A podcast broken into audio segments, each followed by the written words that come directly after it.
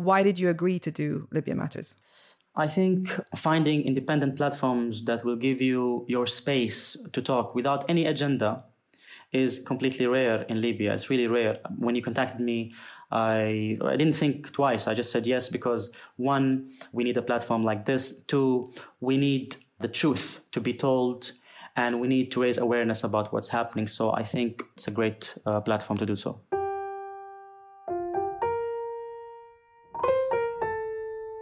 Everything we do at LFJL is focused on accountability, but what does that really mean? And how do we achieve it? In this episode, we discuss how we can think outside the box and be more creative when seeking justice, why we need to stay focused on the bigger picture when dealing with a crisis, and where international law has its limit. Listen out for how accounting can be an avenue for justice. We're joined by Valentina Azarova, a formidable advocate at the forefront of some of the most innovative work in this field today. Valentina is a legal practitioner with 15 years' experience who also teaches, researches, and publishes on questions of international responsibility and the regulation of structural violence by international law. She's also a founding member of the Global Legal Action Network. As ever, Valentina brings a fresh perspective and challenges us in the best ways possible. Enjoy the episode.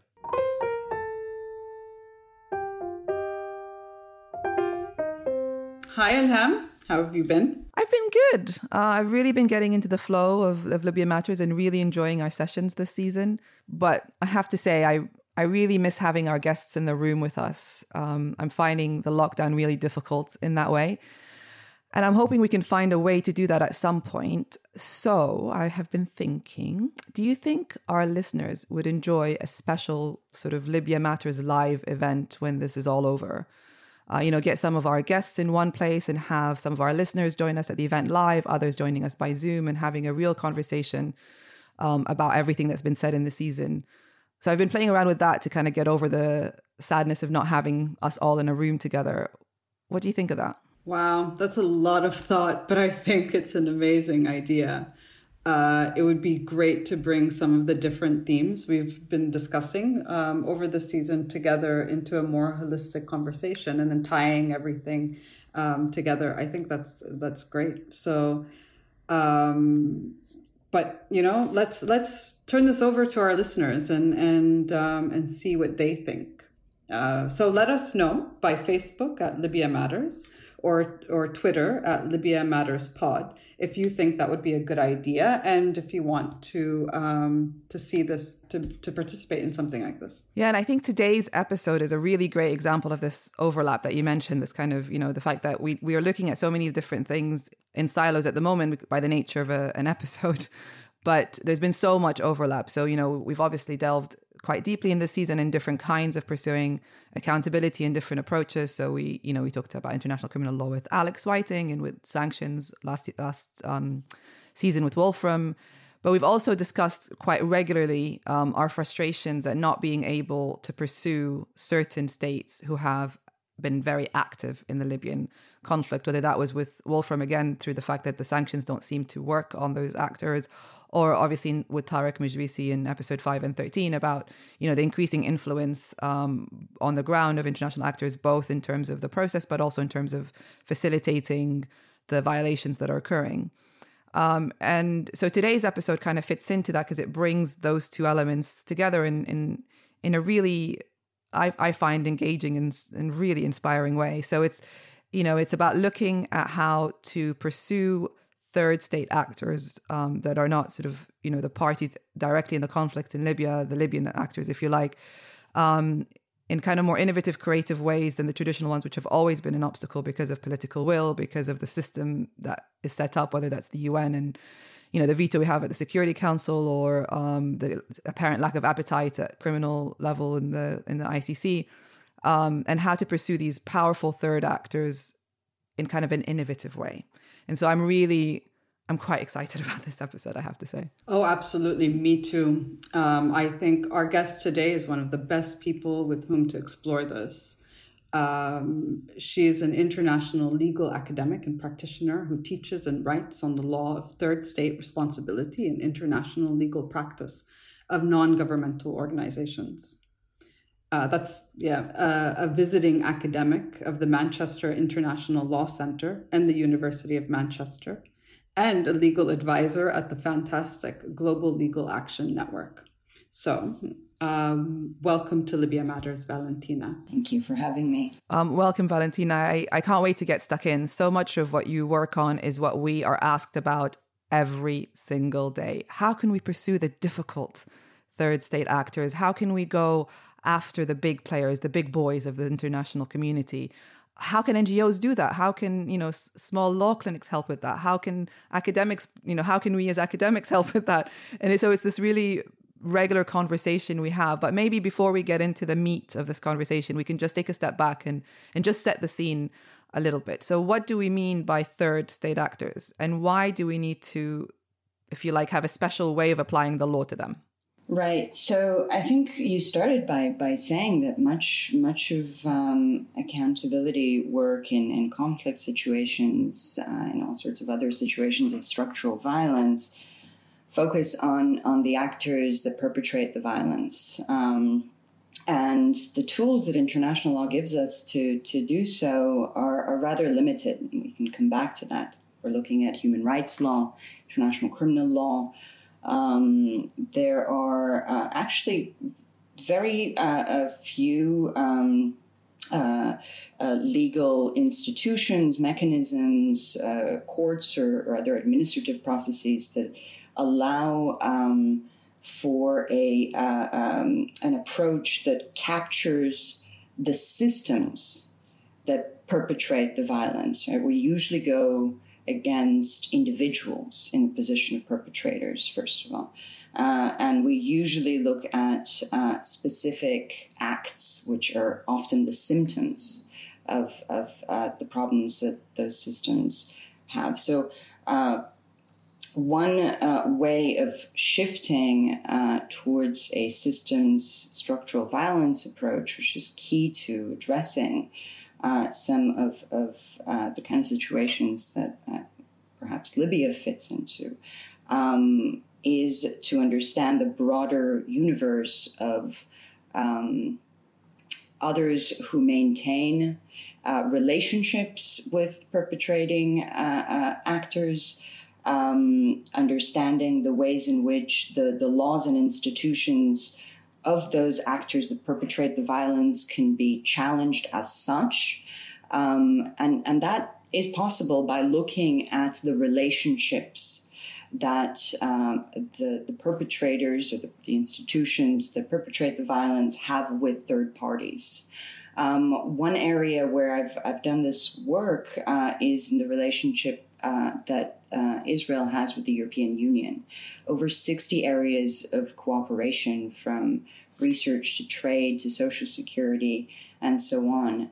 Um, where uh, the privileged bilateral relations that the EU uh, maintains with Israel have, have become a, a setting, a landscape through which certain enforcement action uh, can take place. We've, of course, seen so clearly that despite the best efforts of the panel of experts on Libya, sanctions have been forthcoming, have not been forthcoming against any third state actor in Libya. We also can say with confidence that despite its wide mandate in Libya, the International Criminal Court is unlikely to pursue non Libyan actors in the, in the Libya conflict. On, on the other hand, we also know that the role of the International uh, actors have played in the conflict, and we also uh, and also in the abuses faced by uh, migrants in Libya. Um, I have to say, I love the mission statement of GLAN, which is to challenge powerful actors involved in human rights violations and systematic injustice. So, before we go into the specific work that GLAN has done on Libya, maybe we can explore the different options we have to go after the powerful actors? So this is quite a challenging question. It sort of asks to to think about the the various toolboxes of accountability, of of redress, of of social change uh, that we have as international lawyers, as human rights advocates. Um, so I, I, think, I mean, again, to to to maybe um, take it to a, a, a non legal level, many of these tools, and those you mentioned uh, are, are, some of them, sanctions and international criminal justice, uh, pursue individuals, pursue specific actions that manifest in a very specific context, um, and uh, be those human rights violations or crimes, we fail uh, uh, through those tools uh, to capture the bigger picture. What I mean is that we're we're often very crisis and situation oriented when we're going to the UN uh, to address a particular. Uh, um, reality or phenomenon that's ongoing, uh, or we're going to the EU, we're going to capitals, or we're trying to address, of course, those issues to, to courts, international or domestic. There, there's a particularity in uh, uh, in those cases, in those pursuits. Of course, documentation and reporting work uh, by uh, the the leading uh, human rights um, civil society actors is also very much trying to to catch up constantly with the latest trend, with the latest horror. Um, and, and of course, the relationship between uh, those leading NGOs and, and the media which then fuels public opinion, is, crucial and, and constantly moving the conversation and and, and sort of hoping that the next thing will be the worst thing that will provoke a reaction, right? So I think um, and that, that that's the reaction we're looking for from third parties, essentially the pressure from uh, outside a context where there is uh, no accountability, where there's a serious accountability gap, where there is a need for structural change, for, for, for complete reform uh, um, of the system. I think international law provides very limited tools in that regard.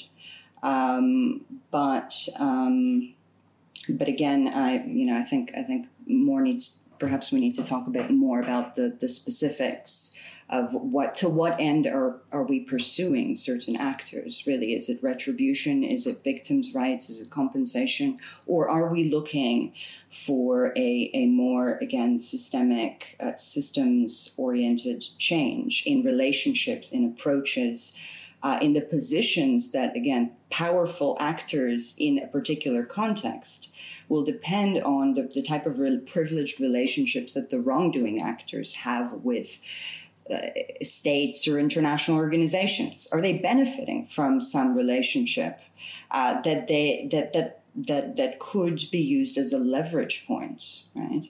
That could be used to to um, uh, not just punish or coerce, as sanctions would do, compliance, but indeed engage in something somewhat more sophisticated uh, of, of, and perhaps uh, naive to put simply in, in those uh, uh, general terms, but something that's closer to a social enforcement process, which we don't see in international law very very often, and we don't see uh, uh, happening in in the circles of human rights practice very often either. The the, the discourses are very retributive and very uh, punitive. Uh, uh, the, the, the anti-impunity work in the human rights field is, is exemplary of that.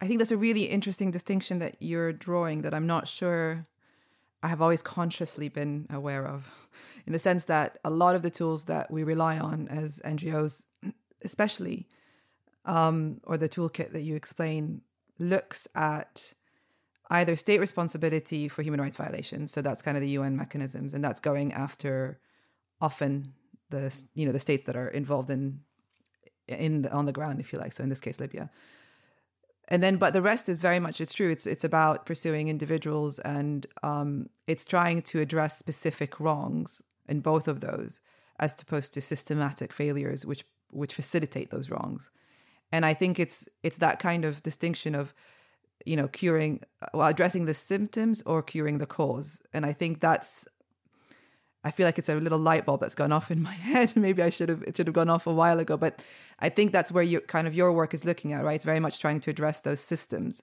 that then might facilitate specific harms that come up um, because the systems are never addressed. And I mean, obviously, there's a lot of examples of that. The Israeli conflict is a, is is a very very strong one. I'm also thinking, obviously, here of the inability to pursue accountability really in any sense against the Gulf states because of their influence and their um, muscles financially and otherwise in in in the powerful countries, quote unquote, and and and you know how that brings them outside the realm of actually addressing the systematic systematic errors in the relationship between a lot of European and Western countries and those states, and then the impact that has, say, on a conflict like Libya.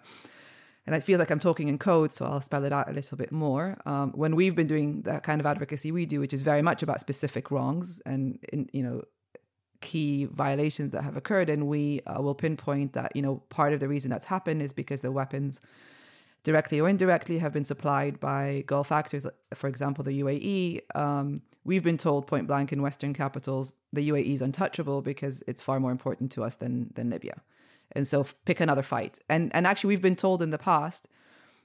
If you think, if you want to think about this pragmatically, look at a couple of small UAE companies that don't really matter to the state and go after them for sanctions. If that will make you guys feel like you're doing something good, but it's exactly what you're saying, right? It's it's the flip of what you're saying, actually, in the sense that you might get some um some traction in that way and some sense of satisfaction that you're moving the the needle a little bit but really what we need to be doing is realigning the whole compass if you like of international justice and very much addressing the root causes of this and that's the systematic stuff. Have i understood you right? Because i feel like this is a real aha moment for me and i might as well just end the episode here because i've learned a lot in this one first conversation. Yeah well thanks for for provoking me to to to think in that direction since i'd come on with a with a more focused um had a set of thoughts about what this conversation was going to be about. Um, yes, I, I, I think that that's it, and it's an ongoing uh, process through uh, um, which I think we we also that that's the lens through which I practice international law and, and, and human rights and social change work.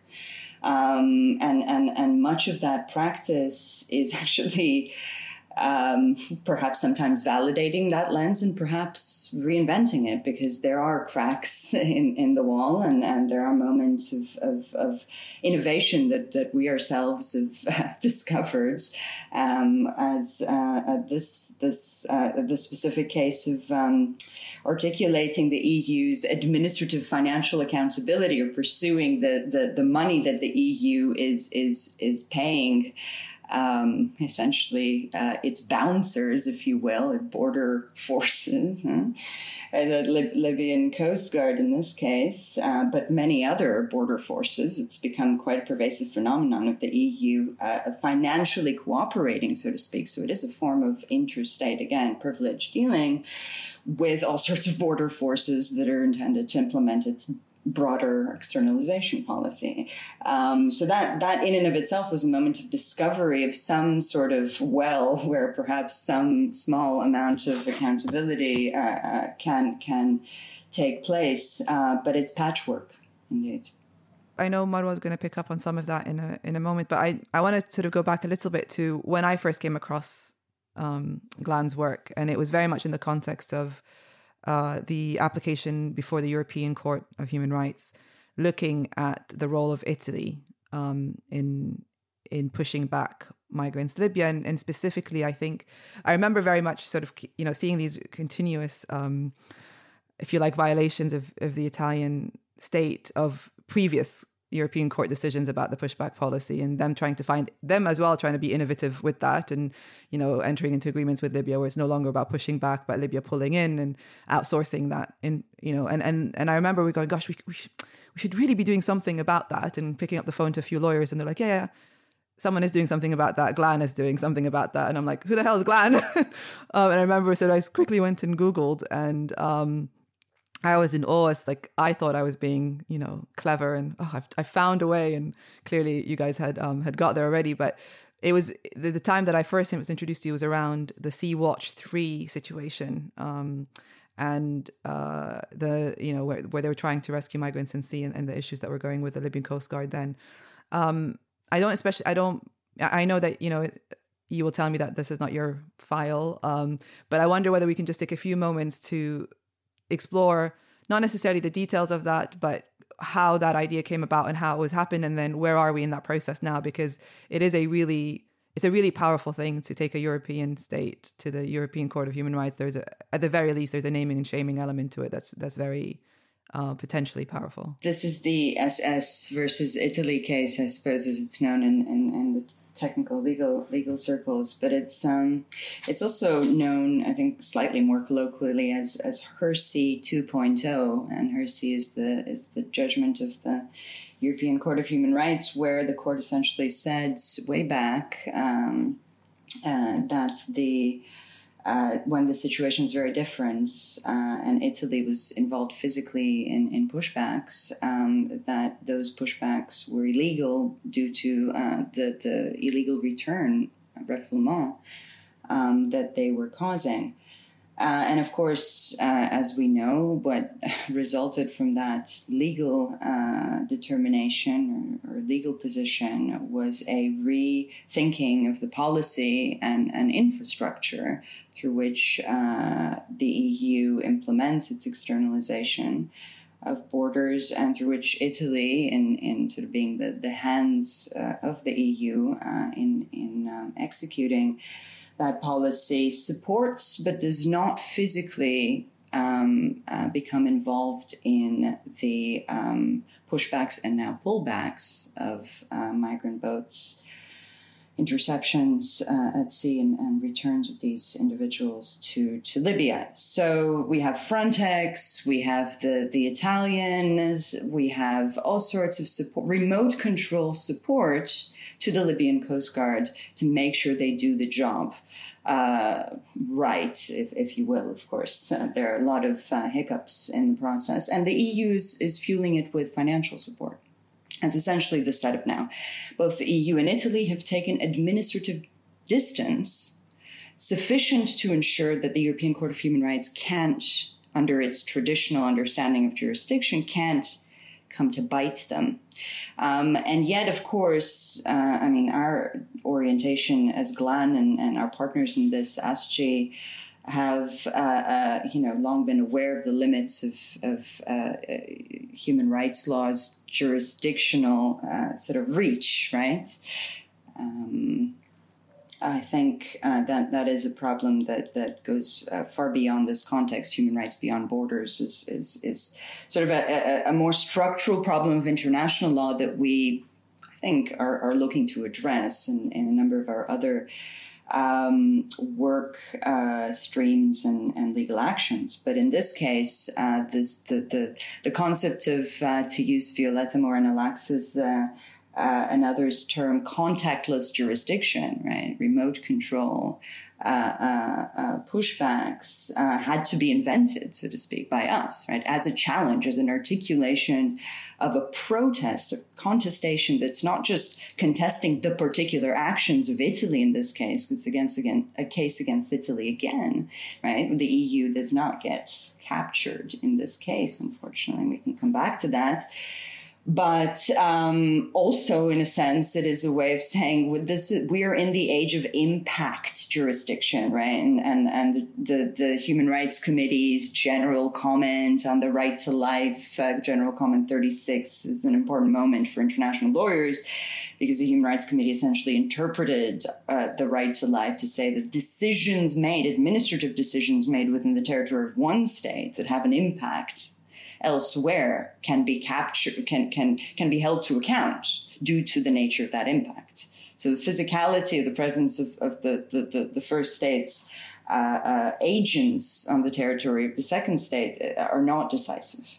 So we're, we're pushing in that direction, and that sort of is an example of how uh, many of our legal actions as GLAN have, have, been constructed, right? Idea that the idea that there are um, critical academic um, uh, um, uh, well efforts to to change certain realities that are propped up by law. And international law is, is certainly part of the problem in, in many areas. We can come back to arms trade law as well and, and arms export control law, and, and there's there's work we do we do on that to to expose the ways in which powerful actors uh, be it defense companies or licensing states, are, are enabled by the ambiguities of law to uh, to continue to to sell arms and so on, and, and, and enter into defense cooperation agreements again um, without accountability. But there are opportunities there as well, which we which we are trying to um, to seize. But I didn't answer your question about where the the the SS versus Italy case is now. Um, well, it's before the court. There have been many interventions. I, I, I can't remember the number. Uh, certainly, about a dozen uh, third-party interventions by academic institutions uh, and, and NGOs, leading NGOs, and um, uh, and and we're still waiting for uh, for for the adjudication for the court's uh, uh, work on on this case. Um, the, there there may be sort of more settled developments, but I think that will we'll set those aside for now, in the interest of our non-legal listeners. Very fascinating, um, and the initiatives are are great, and I think that this kind of looking at um, ways by which to tackle policy through uh, the legal channels, and I think that this is very particular with the uh, with the migration um, with the migration file, having worked for years on on the advocacy front of trying to change that policy. Um, that just doesn't budge. They don't flinch. It doesn't matter. But I think that looking at how we can challenge that through legal channels um, that that would then possibly and hopefully set something a bit more concrete in action is really um, the way forward, I would say.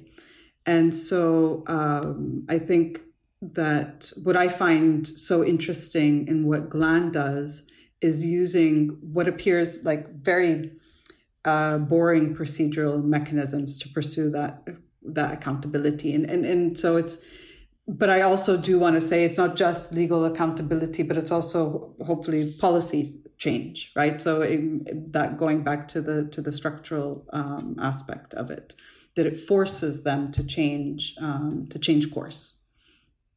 And um, so in one of these, which I I thought personally um, was a fascinating approach, was uh, the European Court of Auditors and how that was used um, uh, to to address uh, you know the the migration uh, challenges um, and and how that has been uh, played out in in in Libya. So if I Google uh, the the Euro- European Court of Auditors, it tells me it is one of the seven institutions of the EU and uh, is there to look after the interests of EU taxpayers.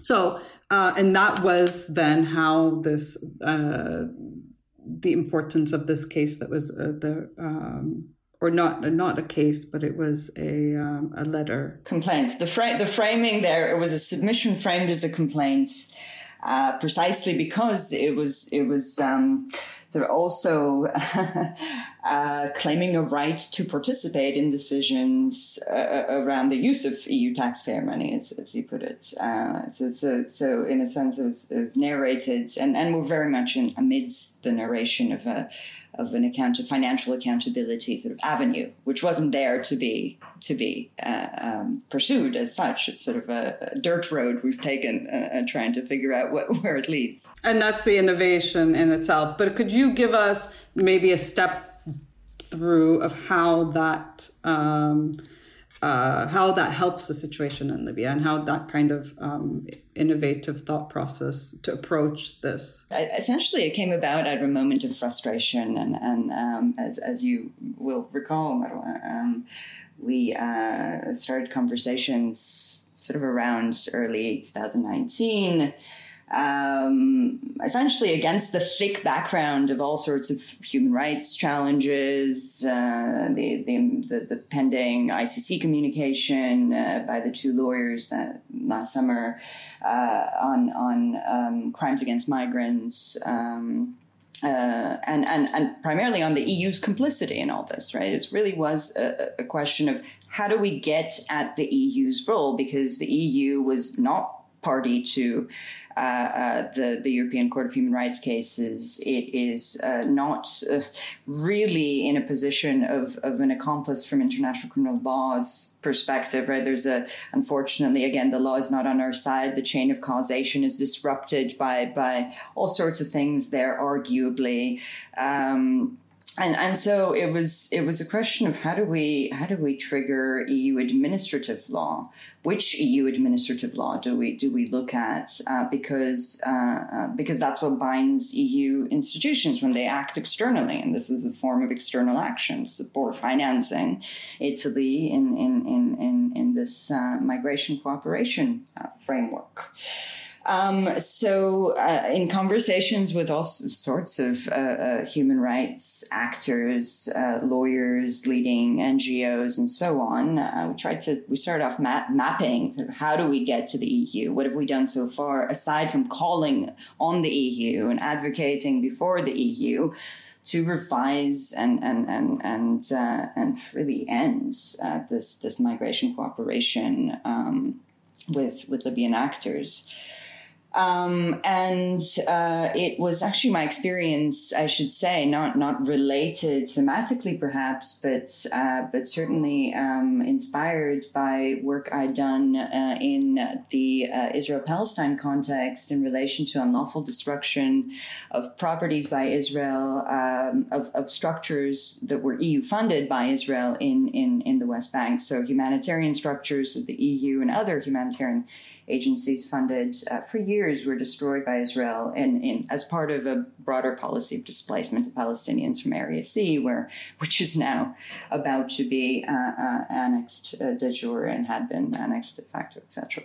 Um, what happened there, uh, uh, to be brief, is that the, the EU was made through the sort of technical work at, at the level of exposing its own EU budget law breaches for ignoring these disruptions and allowing millions of dollars to be wasted along the years, the EU eventually accepted that those destructions were unlawful and claimed compensation to be to be sort of accrued about it. Um, and and I was involved in this effort and, and a bit acquainted with uh, EU uh, financial management law and accountability, which which is very stringent, powerful, and uh, perhaps unsurprisingly much more so than the human rights framework, which uh, which in, in, in contexts like uh, financial cooperation or arms trade or whatever ends up being uh, understood through this due diligence prism, right? This sort of we'll do our best, but we don't have to achieve any result, right? But in financial management, you actually have to protect the budget.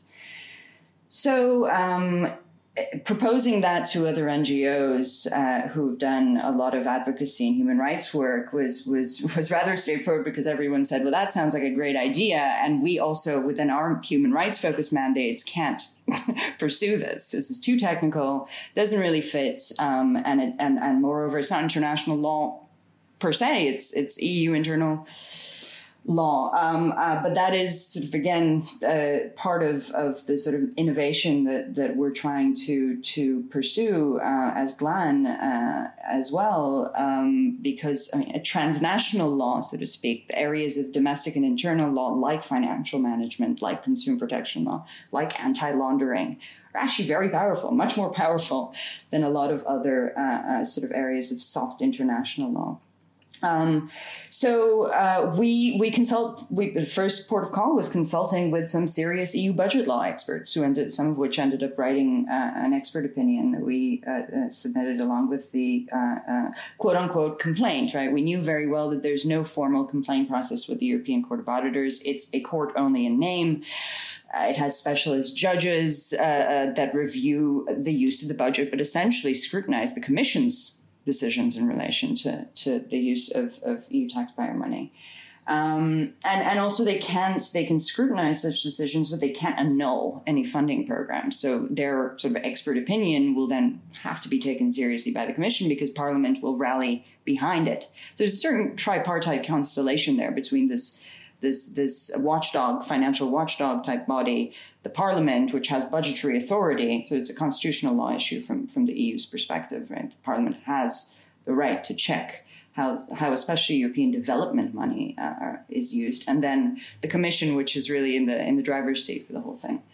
Um, and and the reason we ended up there is also because there's there's actually no I should say this there's no direct sort of highway to the European um, Court of Justice right Luxembourg is the court that reviews uh, EU institutions' actions, and and there is no there's there's very limited the limits of standing for NGOs are basically sort of created de facto, you know, no non non sequitur for for that sort of uh, route. Um, there's there's an interesting case recently, right? The, the Eritrean uh, NGO in the Netherlands using special sort of Dutch law causes of action called, collect, collective action to, to challenge the EU's funding of road construction using forced labor in Eritrea. So another funding financial cooperation. But that's because Dutch law provides that very special collective action route. Uh, um, but but that's a unique uh, case, I should say. Um, anyway, so we end up in this in this administrative procedure um, where where we are uh, uh, now. Still, the European Court of Auditors has responded to our submission. Uh, um, complaint uh, and said that they will review it as part of their regular 2021 budget reviews, um, which are coming up um, sort of the, in the first quarter supposedly of 2021 which sooner than than than a, a hearing uh, would have been scheduled with with a court. Uh, but what we need to do in the interim uh, is is do a lot of advocacy work with the parliament. So we're really working now with a lot of mep political uh, advisors and groups uh, to to streamline uh, this um, complaint and the issues it raises through through parla- various parliamentary committees. Um, through what's called a petition to Parliament, which we just submitted uh, the other week, um, and that might also uh, land us uh, if if if we're lucky, uh, and if Parliament is is the is is uh, brave, let's say, with the anti fraud office of the EU called OLAF. So we're we're hoping that there might still be an even more hard edge institution that will review these these serious budgetary um, misuse issues that we've uh, identified. Some of you, or maybe even one of you, is wondering how can I make a difference, or push things forward, or achieve accountability? Well, it's really quite easy. Just two clicks away. Go to LibyanJustice.org and click on donate to make a one off donation or to give regularly. There really is no such thing as too little or too much. Your support is crucial to achieving justice in Libya. Thank you very much. But for now, enjoy the episode. A part of me is is elated at what you're saying, and then a part of me, the kind of human rights lawyer, is deflated because I, you know, I always thought that we had the tools, it was the political will, but actually, the more this conversation progresses, I'm like, well, the tools are problematic as as well as the political will. I'm also having this other conversation in my head where I'm I come from a house full of bankers and my father's always been of the view of really the only way you affect change is, is the money, following the money, cutting off the money.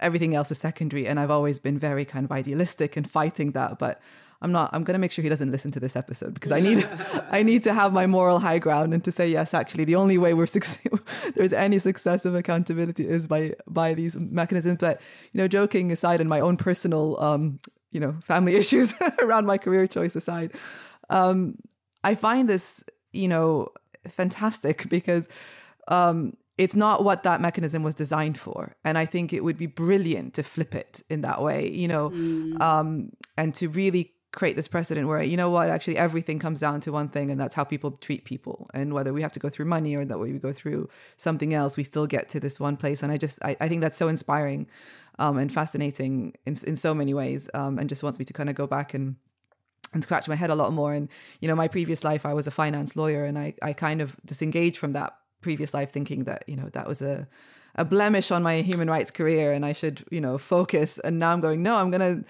dig up all my, um, all my finance law knowledge and, and try to make some use of it.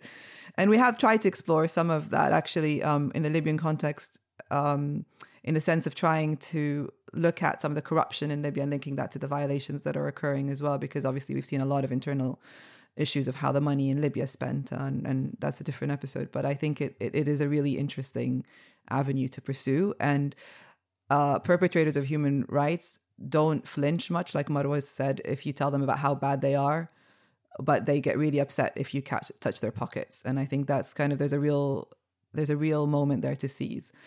Um, and then the other element of this is actually looking at what appear to be domestic or regional mechanisms that don't obviously link to a third country like Libya. And so I think that is the other bit that's really um, great about this. It's using, you know, in the in the in this in this instance EU mechanisms in the one you mentioned Dutch, but also we've seen attempts in the UK of pursuing um, you know, the budget that the UK has been using, to, you know, in towards of aid in Libya, and that's been questioned several times. Um, and also, we, you know, we've been involved in a, on a on a smaller scale on, on two foreign affairs committees investigations um, over the last eight years. One was looking at the intervention in Libya and whether it was um, appropriate um, by the UK government, and the second one, which was more recent, was looking at the EU's contribution. The, sorry, the UK's contribution to EU migration policy. Uh, and that again had an element of looking at, you know, the kind of involvement there and whether the UK behaved appropriately. And, and those are all domestic mechanisms that are actually not specifically there to deal with what happened in Libya, but looking at those who action things domestically or, or at the European level. But I do think they give avenues to break the chain at some point because if you can stop that you know if it turns out that that was unacceptable from a parliamentary procedure like a foreign affairs committee or an eu procedure like the auditors then you know you don't it doesn't matter if the chain gets broken at this level it still will impact on what happens in libya. And i think that's where there's room to be um, to be creative. So that's my bit of praising.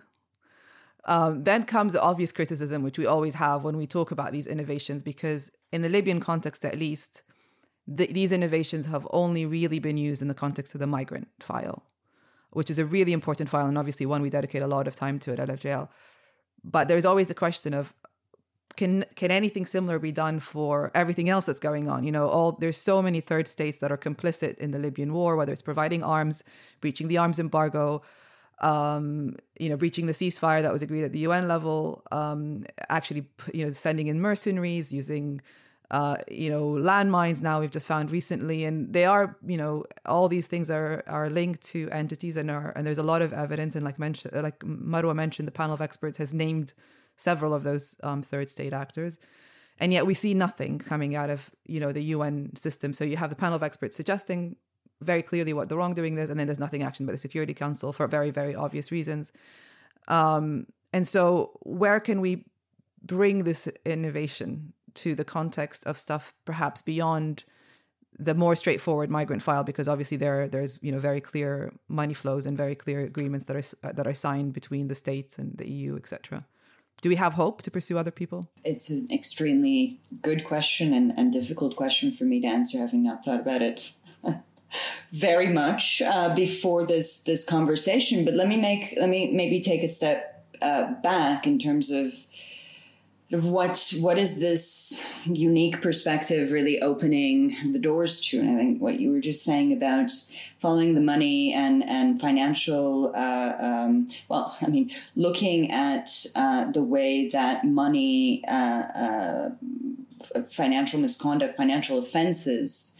Um, uh, down the chain transnationally, again linking with with more actors to hold to account um, how those those types of transactions can sustain, whether it's corrupt acts, and that we already have an international anti-corruption law, some framework on bribery and so on, and domestic jurisdictions have very very strict laws on that. Banks are affected by that, uh, companies are affected by that. Those sorts of risks to amplify those sorts of risks will be very powerful. I, I remember conversations, initial conversations about uh, similar risks uh, uh, um, uh, in in the Syria context, and I think reconstruction is going to bring all that up again, uh, right? So financial, looking at corp- economic actors, looking at finance. Um, that that that is its own universe and there's a lot there's a lot of new investigation to do there perhaps uh, whether it's libya or elsewhere but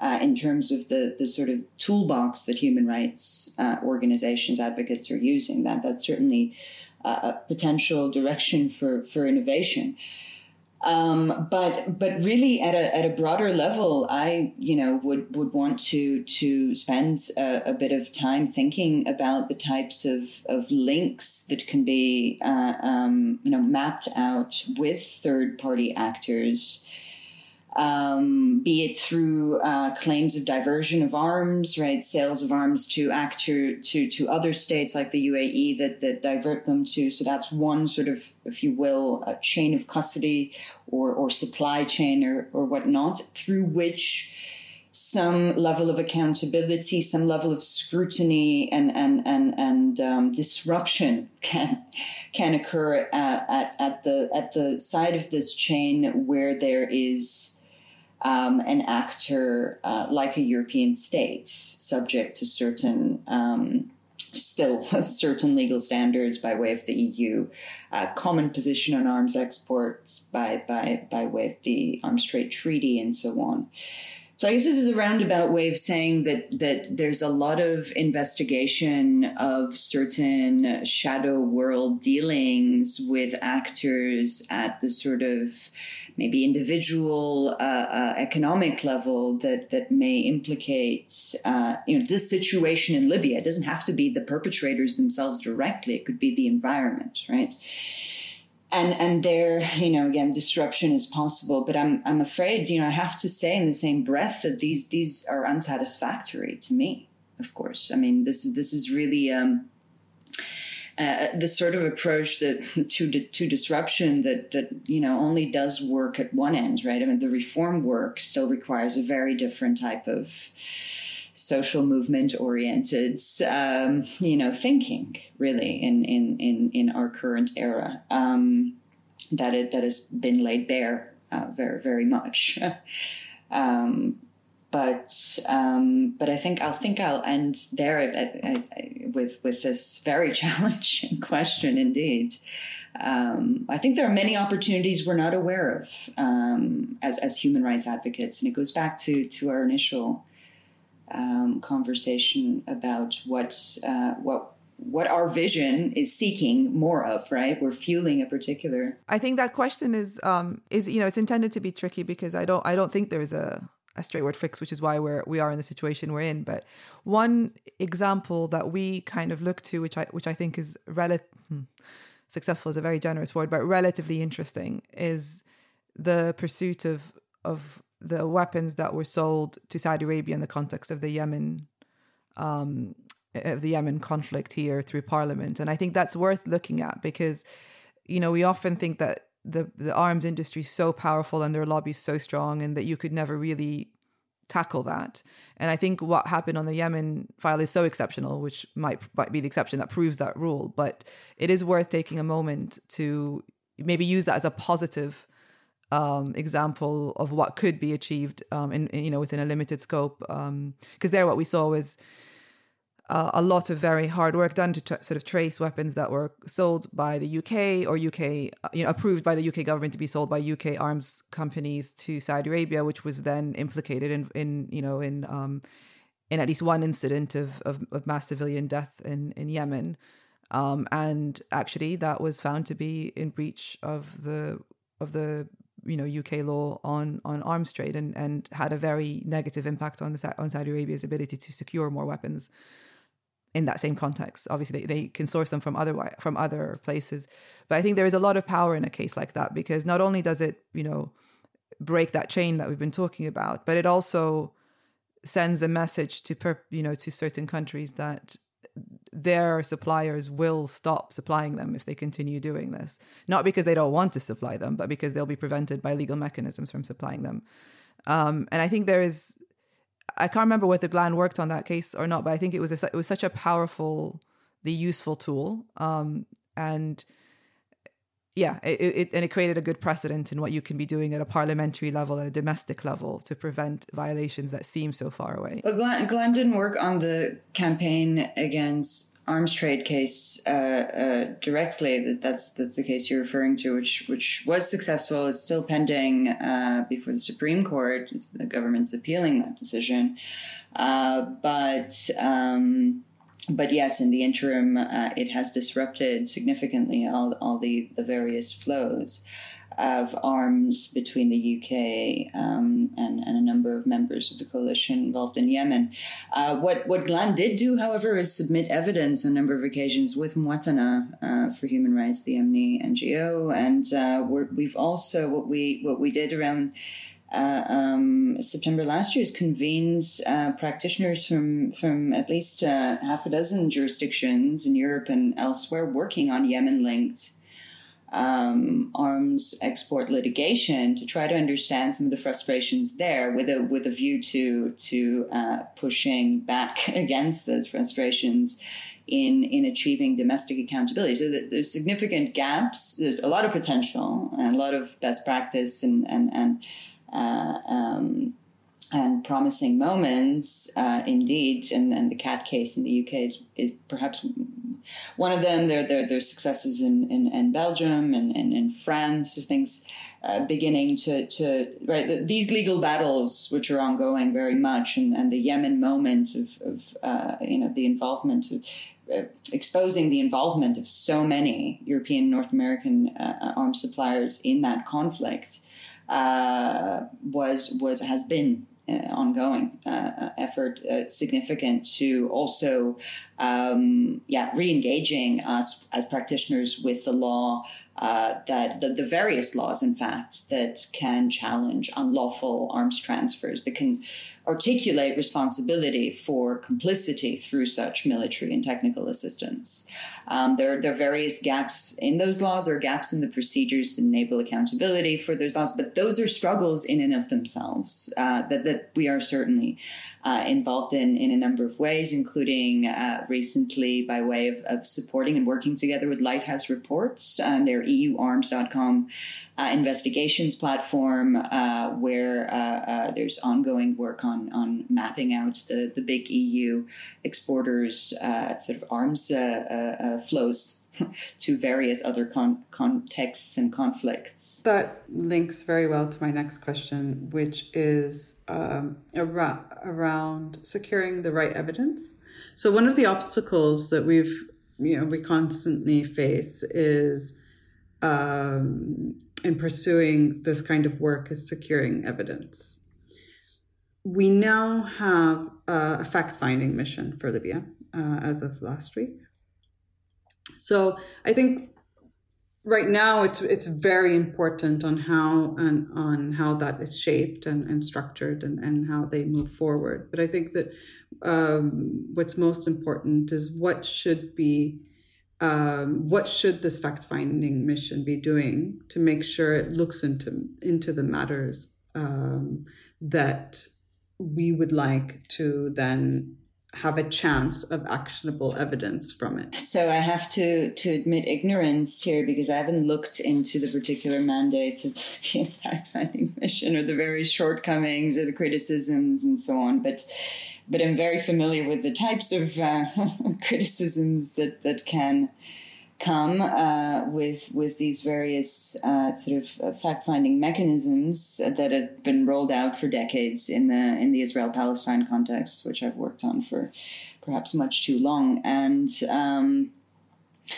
I think things, uh, you know, ev- ev- evidence standards um, are, are, are key, really, because I think we're we're we're looking at these mechanisms always as a as a as a stepping stone, as a means to an end, as, as not just a, a way of, um, you know, a, a, a, concrete way of articulating it is is the way that the Triple IM for Syria is is thinking of itself, right? Quasi uh, um, prosecutorial body, right? Short of making determinations about certain international crimes having been committed or not, uh, certain individuals or or, or, or, or, systems being part of those uh, violations, it, it really needs to get to the uh, you know very last point before a court and, and a set of judges can address those issues. And I think that many many of the criticisms or many of the uh, attempts to improve upon uh, these sorts of bodies um, uh, efforts, at least in the Palestine context, has always been I've, I've always focused on uh, are, are you know the, the the standards of evidence. Are they collecting names? Are they pushing the limits of um, you know uh, cooperation with some of these uh, uh you know with, with, the perpetrators themselves in order to understand understand sort of command chain uh, structures uh, to to um, really uh, uh, gain as much intelligence around the uh, situation. So I think and and you know uh, more more entrepreneurial uh, justice type uh, bodies like CIJA, uh, the Commission on International Justice and Accountability, in the Syria context, are also interesting mechanisms. Just to say, because they sometimes can be more powerful than the UN established fact finding missions, given that they're committed to to this quasi prosecutorial approach. Um, so I, th- I, think I think t- they the, these fact finding missions need to remember they're not about advocacy. They're about getting getting uh, the the the if you will ammunition for for a serious uh, criminal uh, justice uh, and accountability process to to come.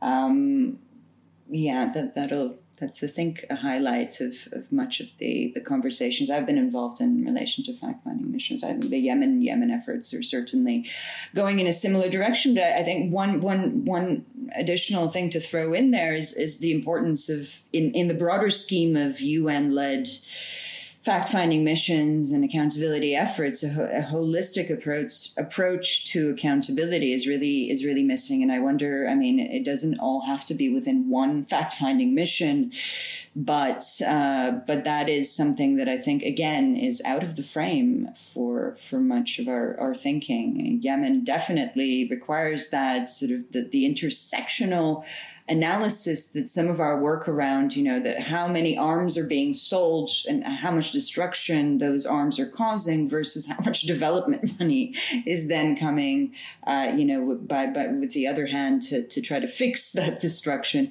These, these sort of things don't come out uh, unless, um, unless yeah we narrate them right otherwise they're siloed within the thinking of policymakers uh, and and and we need to do more thinking ourselves about how to expose the, the the the, intersectionality of a lot of these structural violence processes. One of the issues I've always had with fact finding missions is that they seem to be an end in themselves from the UN perspective. It's like we've given you an you know a fact finding mission.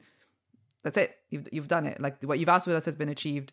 But actually, you know, what gets lost is the fact that well, they're meant to be an, a means to an end and not an you know not an end in itself. And I think that's a little bit, I think, what you comment about them being for advocacy purposes, almost that the fact that the fact that they exist is a good thing, but actually, that's not that's not the point because if they don't come up with really strong, actionable evidence that can be then used by other mechanism, you don't have a holistic perspective on justice. You just have these in like independent little sparks that don't you know lead up to anything and and are, are you know in some ways more frustrating than helpful.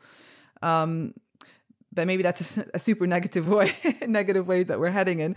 Um, so I, I, want to kind of uh, there's so much to to talk about and i've i've got such a long to-do list of things to read and to look up and to um to think about. So thank you so much for that. But i think one of the things i wanted to pick up on is you know we've talked quite a bit about what glan does but i also think the way you do it how you do it is really is really interesting.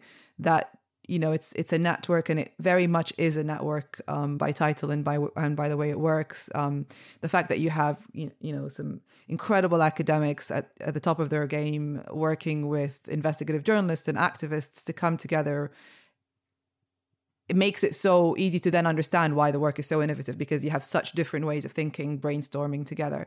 And so maybe just to kind of end on a, an inspiring positive note of collaboration we could hear a little bit about you know how that what that looks like that kind of academia meeting practice because normally we think that those are at loggerheads right? But in reality this you need both for something like this to work. Um, and you know how do you work with partners and and you know and, and i know you also work with some law clinics as well and that kind of really you know small small letter civil society coming together is such a powerful thing and and you've achieved so much purely you know because of the way you work. So maybe you can inspire us to be more collaborative. Thanks for that. That's uh, I mean I, I always start with Glan is a is a is a bird with big feathers and, and we look bigger than we are, but but it but it is quite an expansive network when when we need certain experts uh, on certain issues we realize that we have quite quite a lot of people to, to draw on and, and, and indeed some of the most experienced academic practitioners or uh, practitioner academics uh, both both uh, in, in, in the various fields uh, that we that we've sort of identified as our focus areas: migration and border violence, uh, complicity in war and occupation, supply chain accountability, and climate justice. Um, how we work. I think I think there's a very at least because we are many of us are standalone experts in in various areas, um, more than more than one of the four that I mentioned.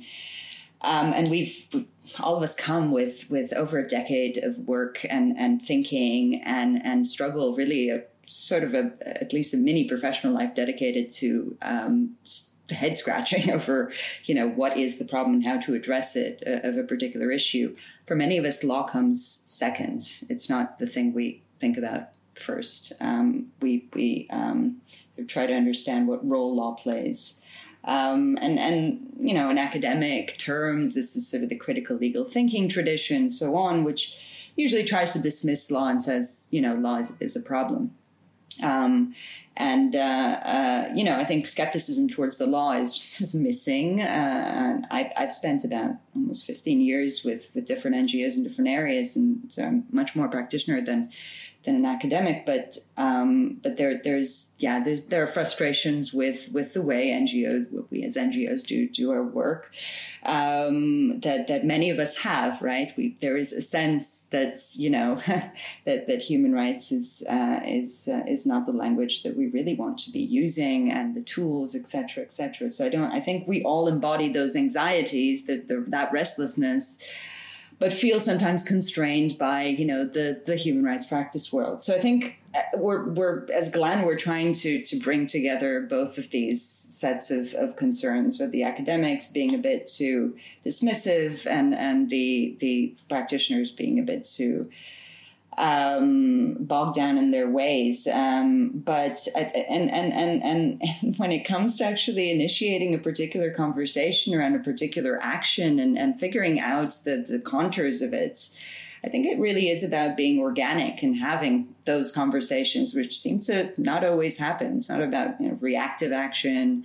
For instance, for us at least, I mean, again, often it has been the case in my experience with NGOs.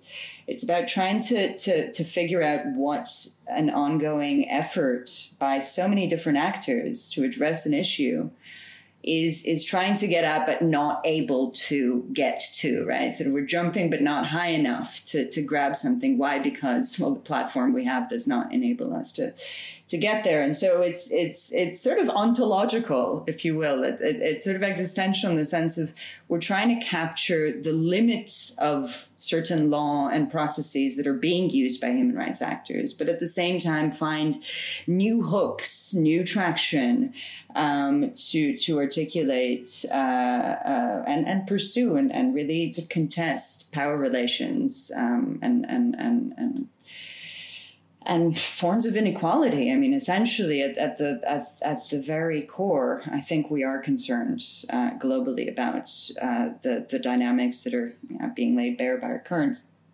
predicament.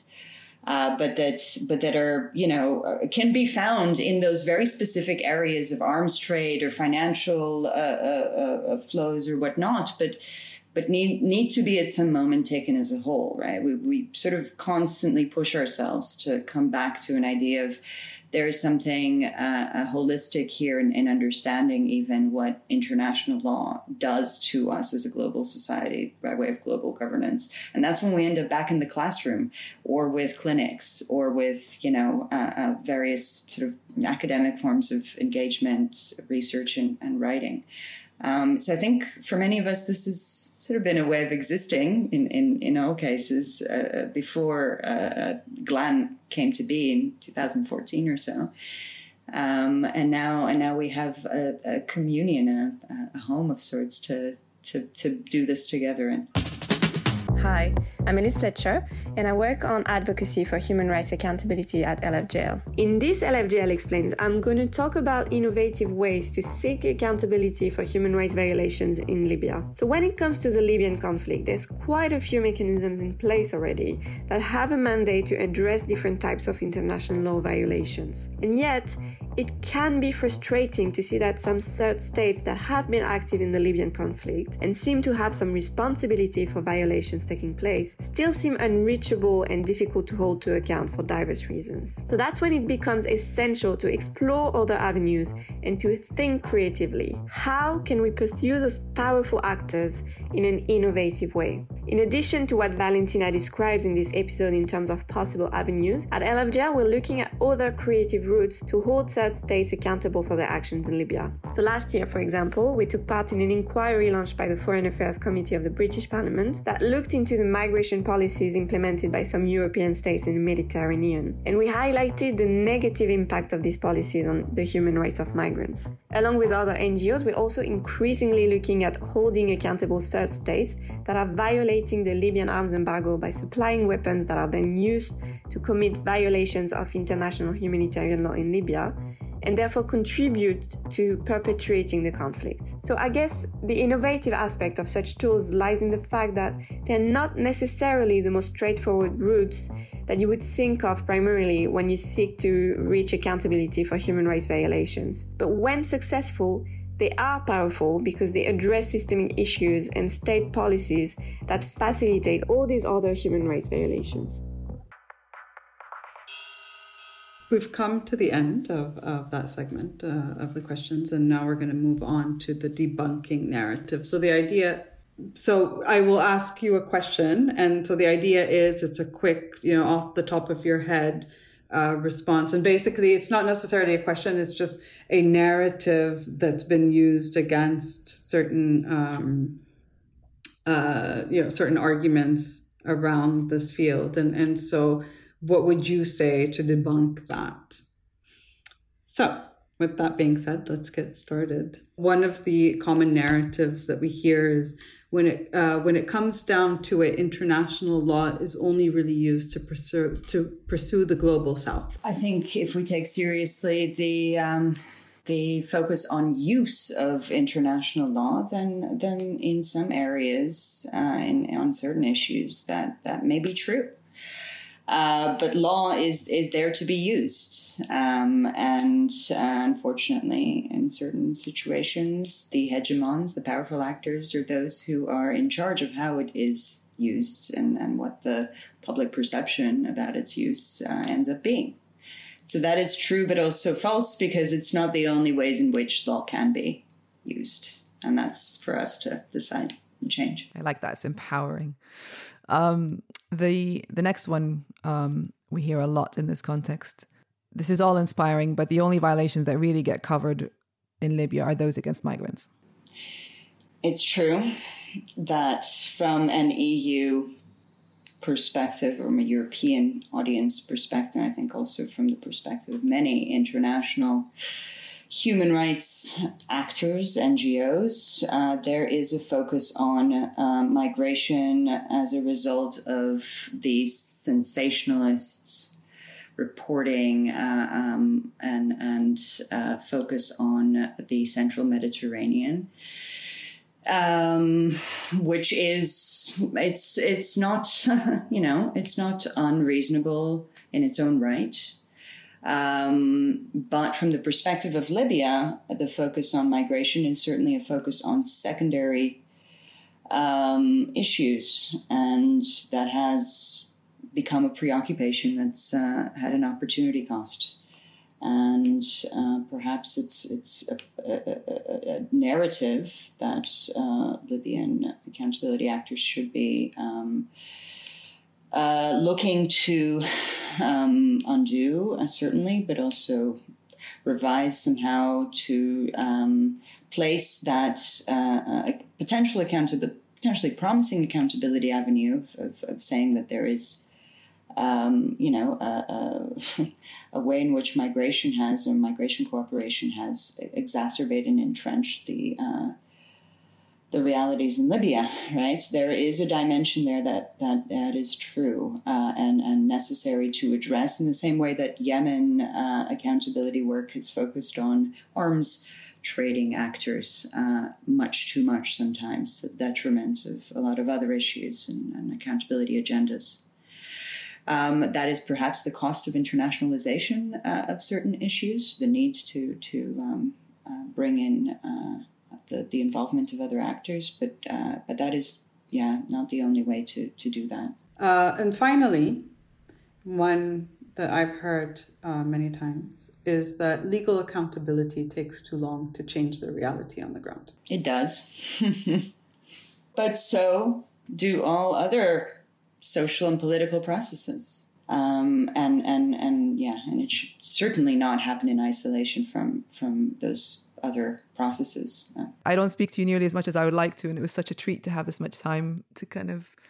You're so um, you're so lucid, and I love it. You just sort of. I don't know. No, I, I could I could be more punchy given how how um, great some of your other guests have been, but um, but wow, these are really, really sort of to to to to be really clear. It just injected a bunch of professional healthy anxiety anxiety in me again because i mean this is why i love teaching students anyway because it's it's sort of the the you know it really explaining the basic things that are that seem so banal and oh day to day right? Like the sausage making machine of of human rights watch or amnesty press releases and and and, and, and reports and you know tweets you know, how can that existence be the human rights career they're choosing, right? And how do you how do you get to them to say that this is not the only way to do it? Uh, you have to you have to really unpack everything that's inside you. Yeah, it's been a real sort of soul searching journey. This much more than I expected this uh, this episode, but I'm, but I'm also thrilled for your students because you know having that kind of teaching, which really makes you think about things instead of just regurgitate them, is so important in this field because gosh you know the is i mean i i can't i can't profess to comment on what other ngos do but yeah the kind of very repetitive stuff that we end up doing because that's just how you're meant to do it as opposed to really questioning whether you could be more effective is just is the kind of challenge we're trying to do with with LFJL and that's what we're trying to kind of where we're trying to find our our, our our unique place in this kind of field and it, we're a long way off of that but it's very much you know continuing to have conversations with with people like you and trying and continuing to partner with, with organizations like GLAN definitely point us in the right direction so we're really happy about that take care and lots and lots of love thank you so much oh i can't wait to meet you in person ilham and marwa Mwah. Boost. Thank you so much for listening. If you're enjoying Libya Matters, please leave us a five star review on Apple Podcasts. This will help us get discovered and to keep growing. To let us know what you think or to suggest any guests or topics for future episodes, please contact us on our Facebook page at Libya Matters or tweet us at Libya Matters Pod. Libya Matters is produced by Lawyers for Justice in Libya. Follow us on Facebook and Twitter at Libyan Justice. This season of Libya Matters was hosted by me, Elham Saudi, Marwa Mohammed, and Mohammed Al Misiri. It is produced by Tariq Al Miri. The people who put season two of Libya Matters together are Finbar Anderson, Zaira Edwards, Mayad Al Maki, Mohammed Al Misiri, Elise Fletcher, Nada Kiswanson, Marwa Mohammed, Tim Molyneux, and me, Elham Saudi. This episode of Libya Matters is made possible by our partnership with International Media Support, IMS.